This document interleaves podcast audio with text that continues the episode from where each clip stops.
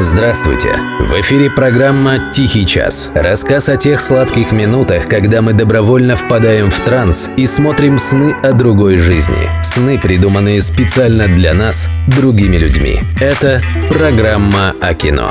«Тихий час». Автор и ведущий Денис Иконников. Путешествие на край Вселенной. Документальный фильм. Режиссер Явор Аббас. США. 2008 год. Позволь, дорогой слушатель, сегодня я буду обращаться к тебе на «ты». Просто речь пойдет о реально больших вещах, о таких, на фоне которых любой официальный тон между нами грешными будет выглядеть нелепо и даже смешно. И для начала маленький вопрос. Как ты считаешь, в какое созвездие входит воспетая Виктором Цоем звезда по имени Солнце? Наше солнышко, которому обязано существованием все живое на Земле, для борьбы с которым предлагается широкая линейка кремов от загара и поляризованные очки Ray-Ban. Если у тебя есть сомнения, я скоро дам правильный ответ. А пока к обещанным большим вещам. Земля знаете где? Это где крутятся такие планеты, как Венера, Сатурн, Марс, Юпитер. Еще какие, Владимир Николаевич?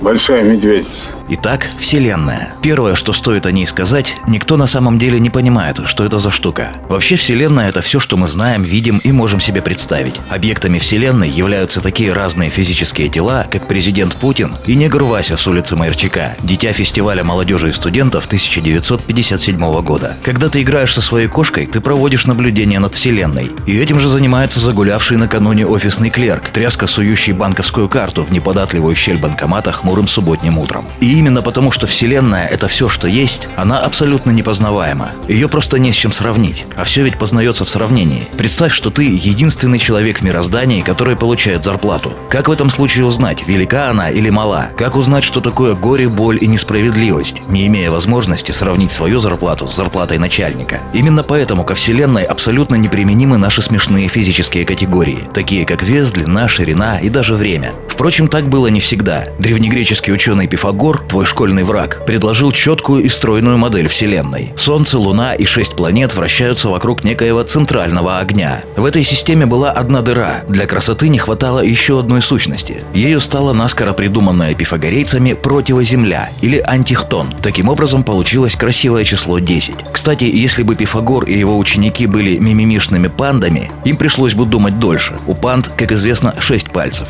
Еще более компактной была вселенная наших монголо-татарских партнеров в 13 веке. Большая часть ее умещалась в расстоянии от нынешнего Улан-Батора до французского города Бордо, примерно 9 тысяч километров. Это 7-8 месяцев в пути, если не сильно напрягать лошадь. Нынче представления о Вселенной несколько иные, а все благодаря теории Большого Взрыва. Текай как шарахнет!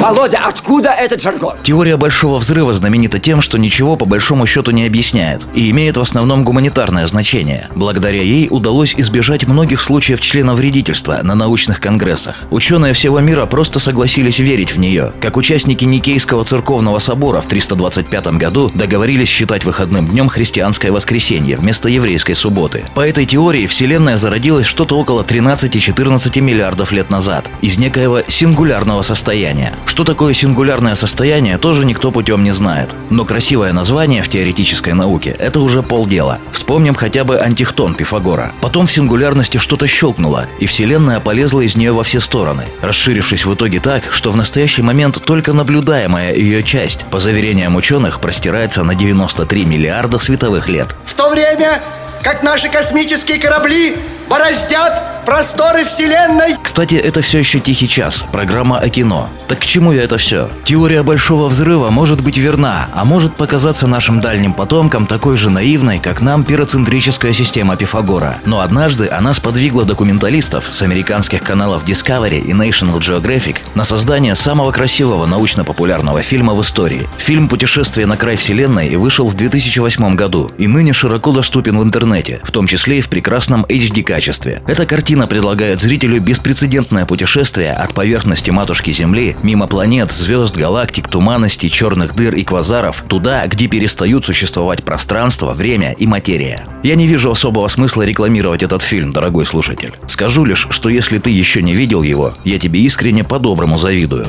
Ну а теперь я вернусь к тому, с чего начал. Частью какого созвездия является Солнце? Если ты не в курсе, то правильный ответ, конечно, никакого. Более того, если вдуматься, то и созвездий-то как таковых на самом деле нет. Ну это ж положительно интересно. Что же это у вас? Чего не хочется? Ничего нет. Так стало быть, так-таки и нету. Вот так и живем. Вся астрология нафиг.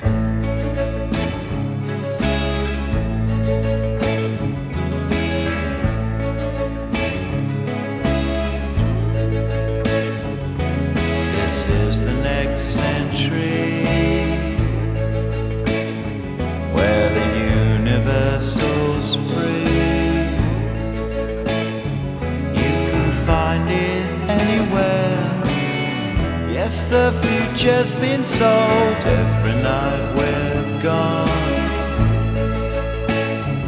And some karaoke songs. How we like to sing along, though the words are wrong.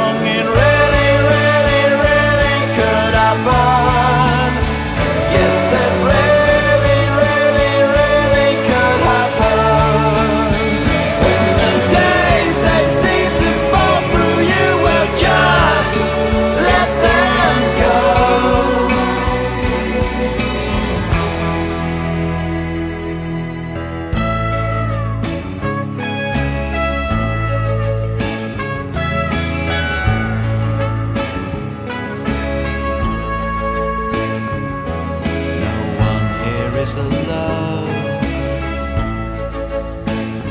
Satellites in every home. Yes, the universe soars here.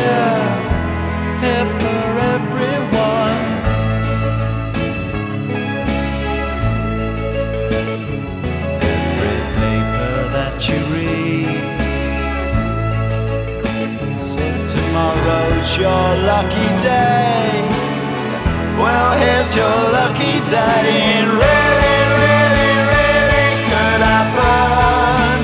Yes, it